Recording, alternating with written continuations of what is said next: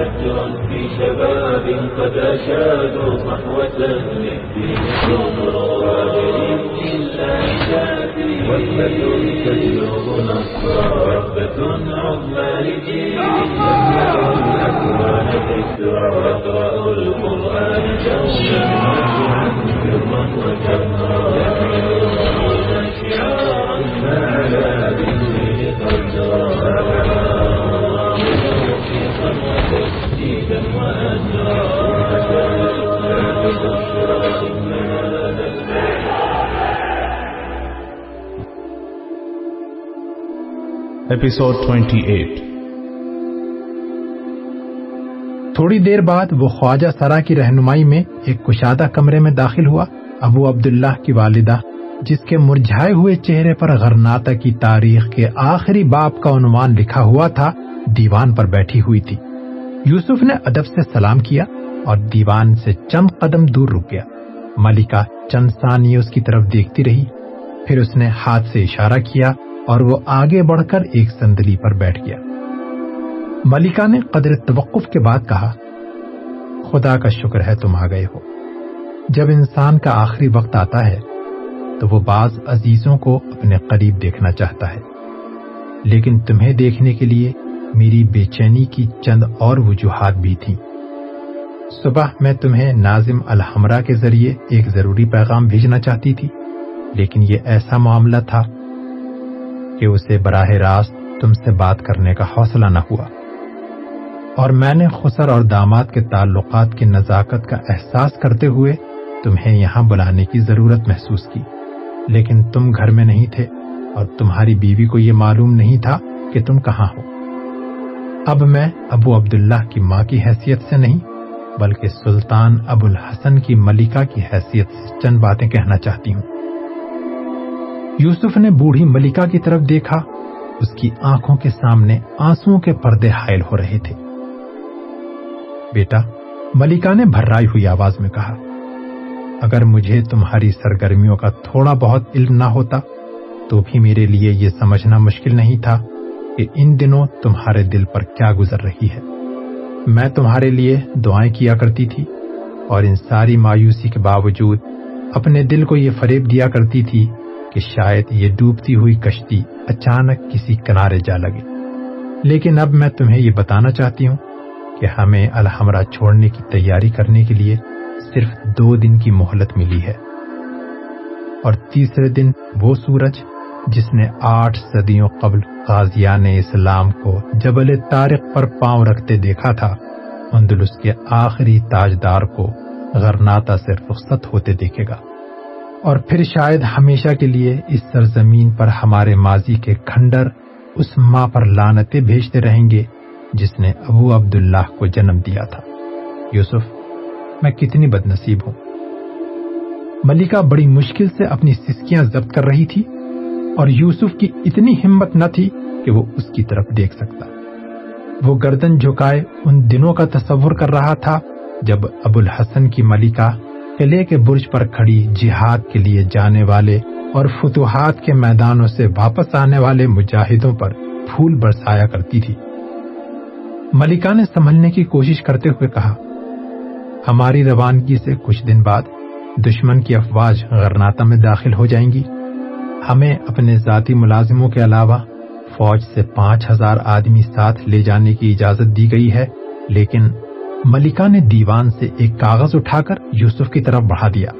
پھر چند ثانی توقف کے بعد بولی، یہ ان پچاس آدمیوں کی فہرست ہے جن کے متعلق یہ شرط رکھی گئی تھی کہ اگر ان میں سے کوئی ہمارے ساتھ رہنا چاہے تو اسے ہماری روانگی کے بعد کم از کم دو دن یا زیادہ سے زیادہ ایک ہفتہ اور یہاں رکنا پڑے گا۔ تم اس فہرست میں قلعے کے محافظ کے علاوہ اپنا نام بھی پڑھ سکتے ہو۔ ابو القاسم نے صبح ابو عبداللہ سے ملاقات کی تھی اور اسے قائل کر لیا تھا کہ غرناتا کی فوج اور عوام کو پرامن رکھنے کے لیے ان با اثر لوگوں کو یہاں روکنا ضروری ہے۔ لیکن اس کے بعد جب مجھ سے سلطان کی گفتگو ہوئی تو میرے لیے یہ سمجھنا مشکل نہ تھا کہ ابو القاسم ان پچاس آدمیوں کو، جن میں اکثر فوج کے سابق عہدیدار ہیں، اپنے لیے کتنا خطرناک سمجھتا ہے۔ اور جب دشمن کی فوج غرناتا پر قابض ہو جائے گی، تو ان کے ساتھ کیا سلوک کیا جائے گا؟ چنانچہ میرے اصرار پر ابو عبداللہ کو اپنے وزیر سے دوبارہ ملاقات کرنی پڑی۔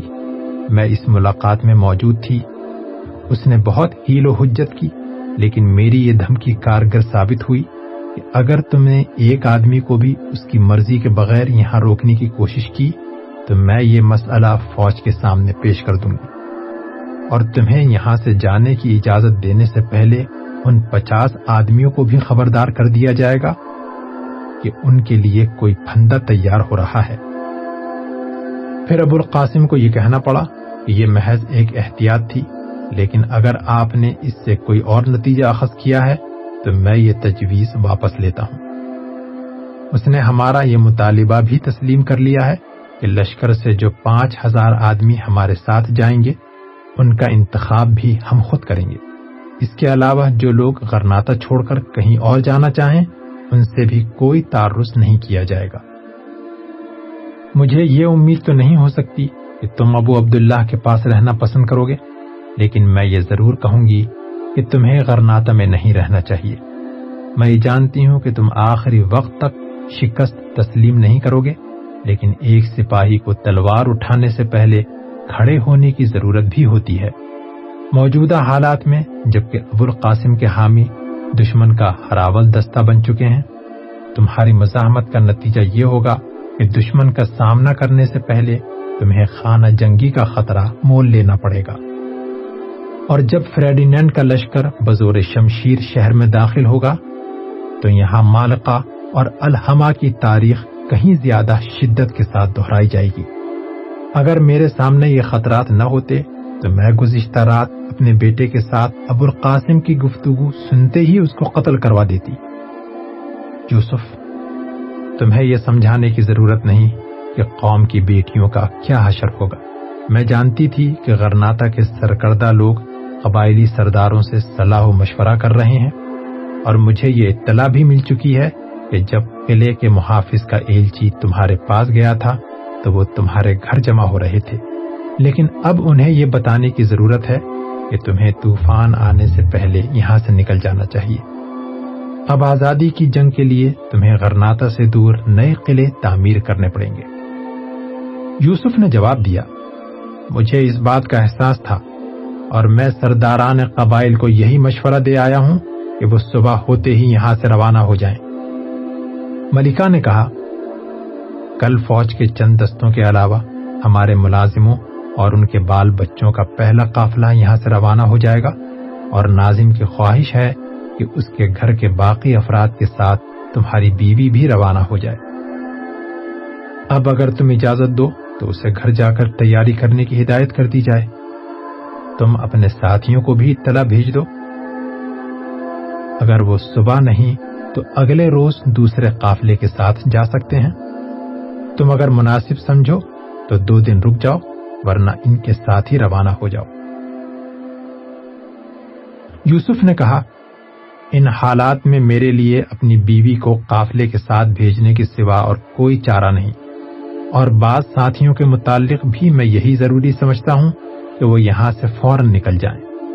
اگر انہیں کسی وجہ سے رات کے وقت روانہ نہ کیا جا سکا، تو صبح قافلے کے ساتھ روانہ ہو جائیں۔ اپنے متعلق میں چند دوستوں سے مشورہ کرنے کے بعد ہی کوئی فیصلہ کروں گا۔ میں انہیں یہ تاثر نہیں دینا چاہتا کہ میں ذاتی خطرے سے بھاگ رہا ہوں۔ اب مجھے اجازت دیجیے۔ ٹھہرو۔ ملکہ نے تالی بجاتے ہوئے کہا، اور جب ایک کنیز برابر کے کمرے سے نمودار ہوئی تو اسے حکم دیا یوسف کی بیوی کو اندر بھیج دو۔ چند ثانیے بعد یوسف کی بیوی کمرے میں داخل ہوئی اور اپنے شوہر کا چہرہ دیکھتے ہی اس کی آنکھوں میں آنسو امڑ آئے۔ ابو عبداللہ کی ماں نے کہا، بیٹی، تمہارے آنسو غرناتا کی تقدیر نہیں بدل سکتے۔ اب تم اپنے گھر جاؤ اور سفر کی تیاری کرو۔ تمہیں یوسف کے متعلق اس قدر مسترب ہونے کی ضرورت نہ تھی۔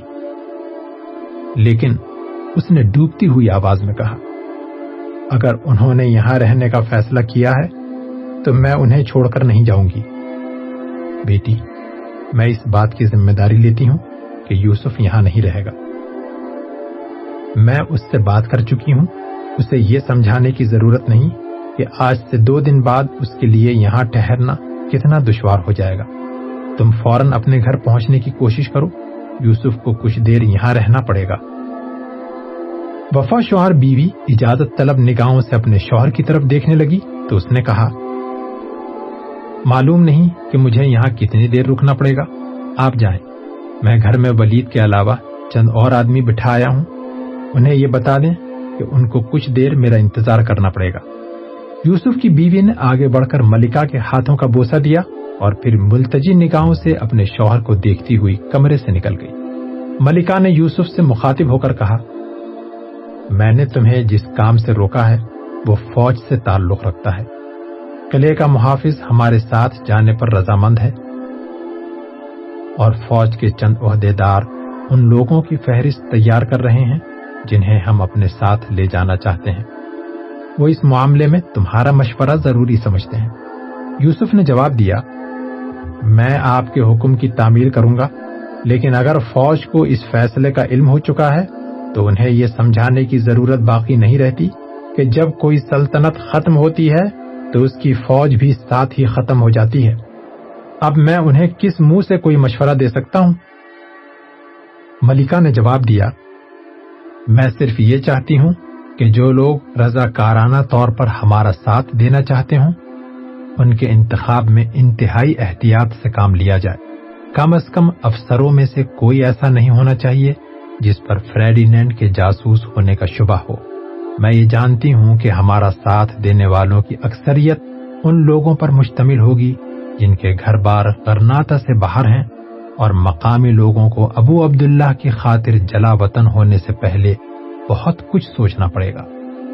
لیکن میں یہ ضرور چاہتی ہوں کہ تم فوج کے جن نامور سالاروں کے لیے فوری خطرہ محسوس کرو ان کے نام غرناتا چھوڑنے والوں کی فہرست میں شامل کر دیے جائیں۔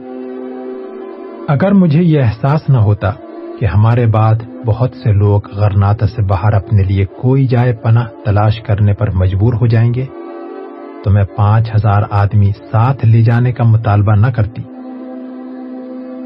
وہ علاقہ جو دشمن نے میرے بیٹے کو تفویض کیا ہے، اس کے انتظام کے لیے پانچ سو آدمی بھی کافی ہیں۔ اور اپنے بیٹے کی تمام خوش فہمیوں اور خود فریبیوں کے باوجود میں یہ سمجھ سکتی ہوں کہ وہاں ہمارا قیام عارضی ہوگا۔ طوفان کی ایک اور لہر ہمیں اندلس سے اٹھا کر افریقہ کے ساحل پر پہنچا دے گی۔ اس کے بعد اگر خدا نے اس بد نصیب قوم کی فریاد سن لی، تو ممکن ہے کہ ایک نہ ایک دن وہ ہستانی قبائل کسی بیرون اعانت کی امید پر اٹھ کھڑے ہوں اور انہیں تمہارے ساتھیوں ہی میں سے کوئی رہنما مل جائے۔ یوسف، میں خود بھی سلطان ابو الحسن کے نامور سالاروں میں سے کسی کو یہ کہنے کی جرت نہیں کر سکتی کہ اب تمہیں فریڈینینڈ کے ایک ادنا باج گزار کی ملازمت اختیار کر لینا چاہیے۔ میری آخری کوشش یہ ہے کہ جن مجاہدوں کے ساتھ یہ بد نصیب قوم اپنے مستقبل کی امیدیں وابستہ کر سکتی ہے، انہیں غرناتا میں نہیں رہنا چاہیے۔ اب جاؤ، وہ تمہارا انتظار کر رہے ہیں۔ میں اس بات کی ذمہ داری لیتی ہوں کہ ابو عبداللہ تمہارے کام میں کوئی مداخلت نہیں کرے گا۔ تھوڑی دیر بعد یوسف اپنے دل پر ایک ناقابل برداشت بوجھ لیے دو مسلح آدمیوں کی رہنمائی میں الحمرہ میں اس کمرے کا رخ کر رہا تھا، جہاں قلعہ دار اور اس کے ساتھی جمع تھے۔ تاہم، سلمان، سعید آتکا اور منصور کو فوراً گھرناتا سے روانہ کرنے کے متعلق اس کی بے چینی کسی حد تک کم ہو چکی تھی۔ یوسف کی روانگی سے تھوڑی دیر بعد بحری فوج کے پانچ سابق عہدے دار اس کے گھر پہنچ چکے تھے اور تقریباً ایک گھنٹے بعد وہ سلمان اور عبد الملک کے ساتھ اپنے سفر کے متعلق ضروری تفصیلات طے کر چکے تھے۔ اب انہیں الحمرہ سے یوسف کی واپسی کا انتظار تھا۔ اچانک عبد المنان اور جمیل گھبرائے ہوئے کمرے میں داخل ہوئے۔ اور عبد المنان ہاپتا ہوا سلمان سے مخاطب ہوا، خدا کا شکر ہے کہ آپ واپس نہیں گئے۔ عبید اللہ کے مکان کے آس پاس حکومت کے آدمی پھر رہے ہیں۔ انہیں سعید کے متعلق معلوم ہو چکا ہے، سلمان استراب کی حالت میں اٹھ کر کھڑا ہو گیا۔ عبد المنان نے جواب دیا، نہیں، سعید کو کوئی خطرہ نہیں۔ پولیس صرف آپ کی شکل و صورت اور قد و قامت کے آدمی کو تلاش کر رہی ہے۔ مجھے یقین ہے کہ کسی مخبر نے آپ کو ابو الحسن کے ساتھ ان کے گھر سے نکلتے دیکھ کر آپ کا پیچھا کیا تھا۔ پولیس کو آپ کے علاوہ اس بگھی اور کوچوان کا حلیہ بھی معلوم ہے جس پر آپ سوار ہوئے تھے۔ ولید نے سوال کیا، تمہیں کس نے بتایا؟ میری معلومات کا ذریعہ پولیس کا ہی ایک افسر ہے جو اپنے چند اور ساتھیوں کی طرح در پردہ ہمارے لیے کام کر رہا ہے۔ وہ بچپن سے ابو الحسن کے بڑے بھائی کا دوست ہے۔ اور میرے گھر کے قریب ہی رہتا ہے۔ اس نے مجھے یہ بتایا تھا کہ نائب کوتوال کو ابو الحسن کے گھر سے نکلنے والے اجنبی کے متعلق دو اطلاعات ملی تھی۔ پہلی یہ کہ وہ سڑک پر مسجد کے قریب بگھی پر سوار ہوا تھا اور دوسری یہ کہ وہ بگھی سے اتر کر یوسف کے گھر چلا گیا تھا، جہاں شہر کے کچھ لوگ اور قبائلی سردار جمع ہو رہے تھے۔ نائب کوتوال کو شہر میں گشت کرتے ہوئے یہ اطلاعات ملی تو وہ خود بھی وہاں پہنچ گیا۔ یہاں اسے ایک غیر متوقع حادثہ پیش آیا۔ اس نے کسی فوجی افسر کی بگھی کی تلاشی لینے کی کوشش کی تو اس نے اسے سلمان نے تل ملا کر کہا، آپ ہمیں پوری داستان سنانے کے بجائے دو لفظوں میں یہ نہیں بتا سکتے کہ موجودہ صورتحال کیا ہے۔ عبد المنان نے جواب دیا، جناب، اس وقت یہ صورتحال ہے کہ پولیس کے آٹھ دس آدمی سادہ کپڑوں میں عبید اللہ کے مکان کے آس پاس گھوم رہے ہیں۔ اور وہ گلی میں آنے جانے والوں سے ایک اجنبی کے متعلق پوچھ رہے ہیں۔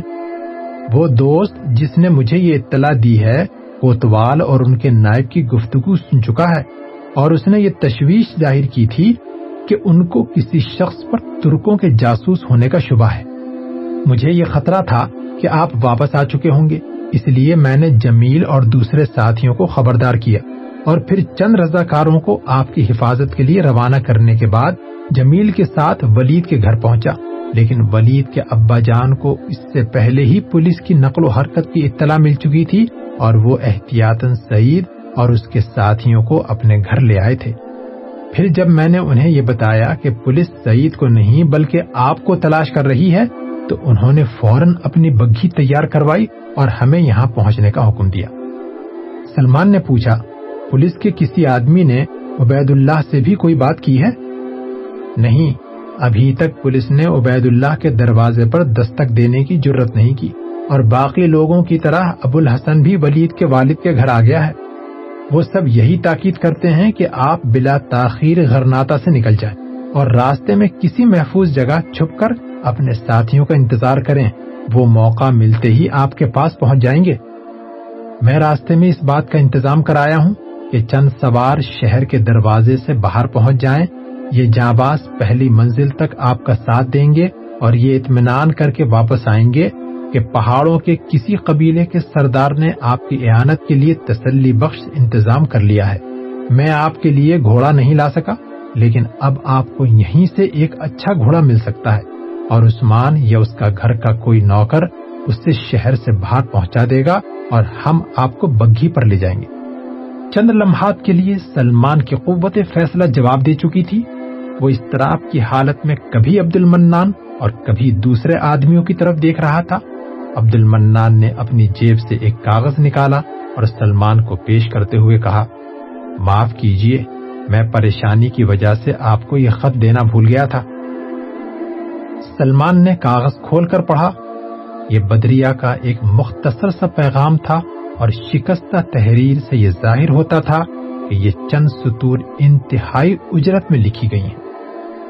اندھیری رات کے مسافر، اگر میں آپ سے کچھ کہنے کا حق رکھتی ہوں، تو میری پہلی اور آخری التجا یہی ہے کہ آپ مامو جان کا کہا مانے اور مجھے یقین ہے کہ اس مسئلے میں چچا یوسف بھی مامو اور سعید کے ہم خیال ہوں گے کہ اب آپ کو کسی تاخیر کے بغیر غرناتا سے نکل جانا چاہیے۔ اب آپ کو الوداع کہنا میرے لیے ہر حالت میں یکساں تکلیف دہ ہوتا۔ لیکن اگر خدا نخواستہ غداروں نے آپ کو گرفتار کر لیا، تو یہ صدمہ صرف میرے لیے ہی نہیں، بلکہ سعید اور آتکا کے لیے بھی ناقابل برداشت ہوگا۔ خدا کے لیے میرا کہاں مانیے؟ اس دنیا میں کوئی ایسا بھی ہونا چاہیے جو آنکھوں سے دور رہ کر بھی زندگی کا ایک بہت بڑا سہارا ہو۔ اگر وقت اجازت دیتا تو میرا یہ خط بہت طویل ہوتا، لیکن باہر آپ کے دوستوں کے لیے بگھی تیار کھڑی ہے۔ اور مامو جان مجھے آوازیں دے رہے ہیں اور میں ہمیشہ آپ کو آوازیں دیتی رہوں گی۔ خدا حافظ۔ بدریہ۔ سلمان کچھ دیر اس شکستہ تحریر پر آنسوؤں کے دھبے دیکھتا رہا، پھر اس نے گہری سانس لی اور خط ولید کی طرف بڑھا دیا۔ ولید نے خط پڑھنے کے بعد اسے واپس دیتے ہوئے کہا، میں بدریہ سے متفق ہوں، لیکن چچا یوسف ابھی تک واپس نہیں آئے۔ اور ہم ان کے مشورے کے بغیر کوئی قدم نہیں اٹھا سکتے۔ بدقسمتی سے یہ وقت ایسا ہے کہ ہم انہیں الحمرہ میں آسانی سے کوئی پیغام بھی نہیں بھیج سکتے۔ مان انہیں سہن میں بگھی کی کھڑکھڑاہٹ سنائی دی۔ سلمان نے کہا، شاید وہ آ رہے ہیں۔ وہ سب دروازے کی طرف دیکھنے لگے اور ولید اٹھ کر کمرے سے نکل گیا۔ بگھی رک گئی اور پھر چند ثانیے بعد وہ ولید اور یوسف کی بیوی کی گفتگو سن رہے تھے۔ چچا جان، آپ کے ساتھ نہیں آئے؟ نہیں، وہ اس وقت کسی ضروری کام سے الحمرہ میں رک گئے ہیں، اور شاید انہیں ابھی وہاں کافی دیر لگ جائے۔ لیکن معزز مہمانوں کے لیے انہوں نے یہ پیغام بھیجا ہے کہ وہ ان کا انتظار کریں۔ چچی جان، آپ کچھ پریشان معلوم ہوتی ہیں؟ انہیں وہاں کوئی خطرہ تو نہیں؟ نہیں، اس نے مغموم لہجے میں جواب دیا۔ کم از کم دو دن انہیں کوئی خطرہ نہیں۔ دو دن؟ ولید کی آواز اس کے حلق میں ڈوب کر رہ گئی اور سلمان اور دوسرے ساتھی پریشانی کی حالت میں کمرے سے نکل کر بارامدے میں آ گئے۔ یوسف کی بیوی انہیں دیکھ کر آگے بڑھی اور اس نے لرستی ہوئی آواز میں کہا، مجھے اپنے شوہر کے مہمانوں کو پریشان نہیں کرنا چاہیے تھا، لیکن یہ مسئلہ ایسا ہے کہ میں اپنے مکان کی چھت پر جا کر دہائی دینا چاہتی ہوں کہ غرناتا کی قسمت کا فیصلہ ہو چکا ہے۔ دو دن بعد سلطان ابو عبداللہ الحمرہ خالی کر دے گا اور اس کے بعد دشمن کی فوجیں شہر میں داخل ہو جائیں گی۔ میرے شوہر کو ان حالات میں بھی کسی معجزے کا انتظار تھا، لیکن اب شاید معجزات کا وقت گزر چکا ہے۔ وہ آنسو پوچھتی ہوئی بالائی منزل کے زینے کی طرف بڑھی۔ سلمان اور اس کے ساتھ ہی کچھ دیر سکتے کی حالت میں ایک دوسرے کی طرف دیکھتے رہے۔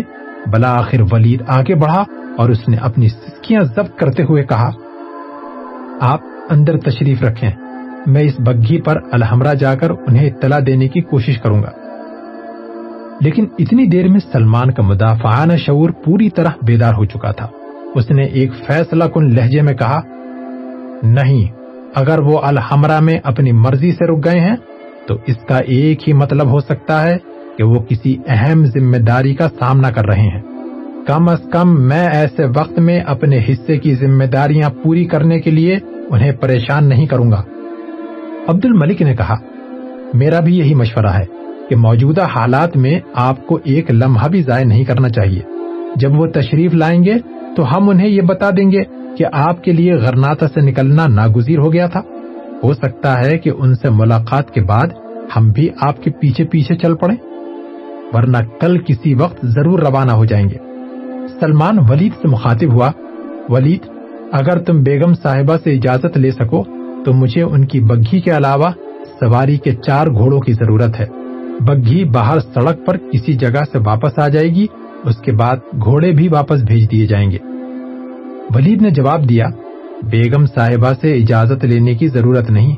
مجھے اس بات کا پورا اختیار ہے کہ آپ کو جس چیز کی ضرورت ہو، وہ آپ کے حوالے کر دی جائے۔ میں ابھی گھوڑے تیار کروائے دیتا ہوں۔ ولید باہر نکل گیا۔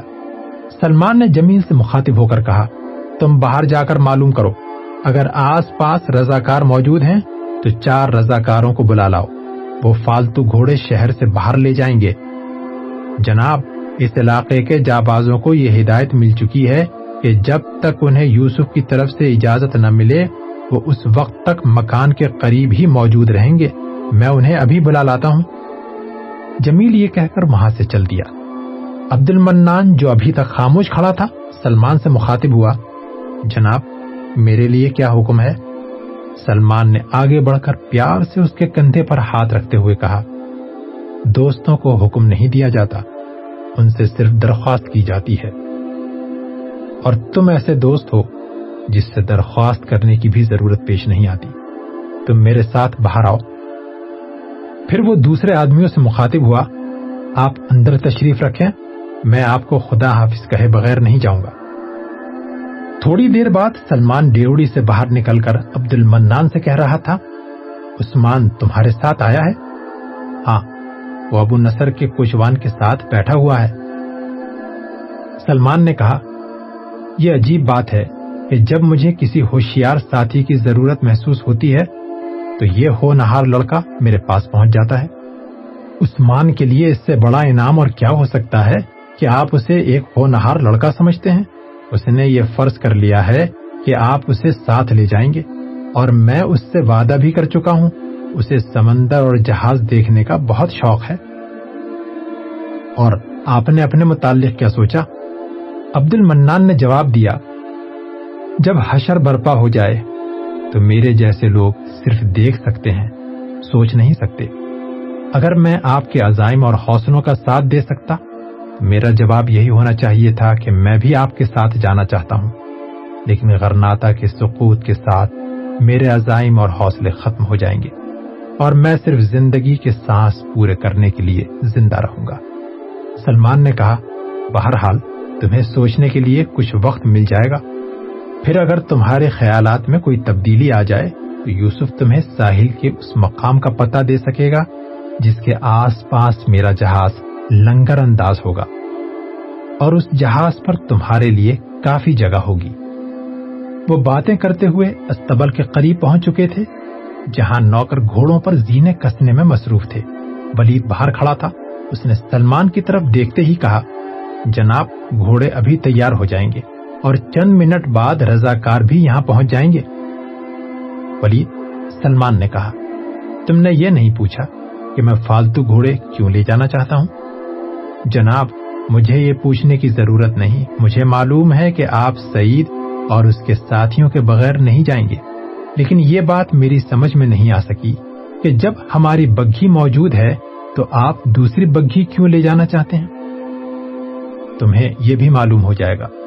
اب تم جاؤ اور یوسف کے اسلحہ خانے سے دو ترکش کمانے، دو تمنچے اور کچھ بارود اٹھا لاؤ۔ ولید نے کہا، جناب، اگر آپ ہمارے گھر جا رہے ہیں تو وہاں بھی آپ کو کافی اسلحہ مل سکتا ہے۔ میں صرف احتیاطن لے جانا چاہتا ہوں۔ ہو سکتا ہے کہ ہمیں تمہارے گھر کے راستے ہی میں ضرورت پیش آ جائے۔ سلمان نے چند قدم آگے بڑھ کر عثمان کو آواز دی۔ وہ بگھی سے چھلانگ لگا کر اس کے قریب پہنچا تو اس نے کہا، عثمان، تمہیں جہاز دیکھنے کا شوق ہے؟ عثمان نے پہلے اپنے آقا اور پھر سلمان کی طرف دیکھا۔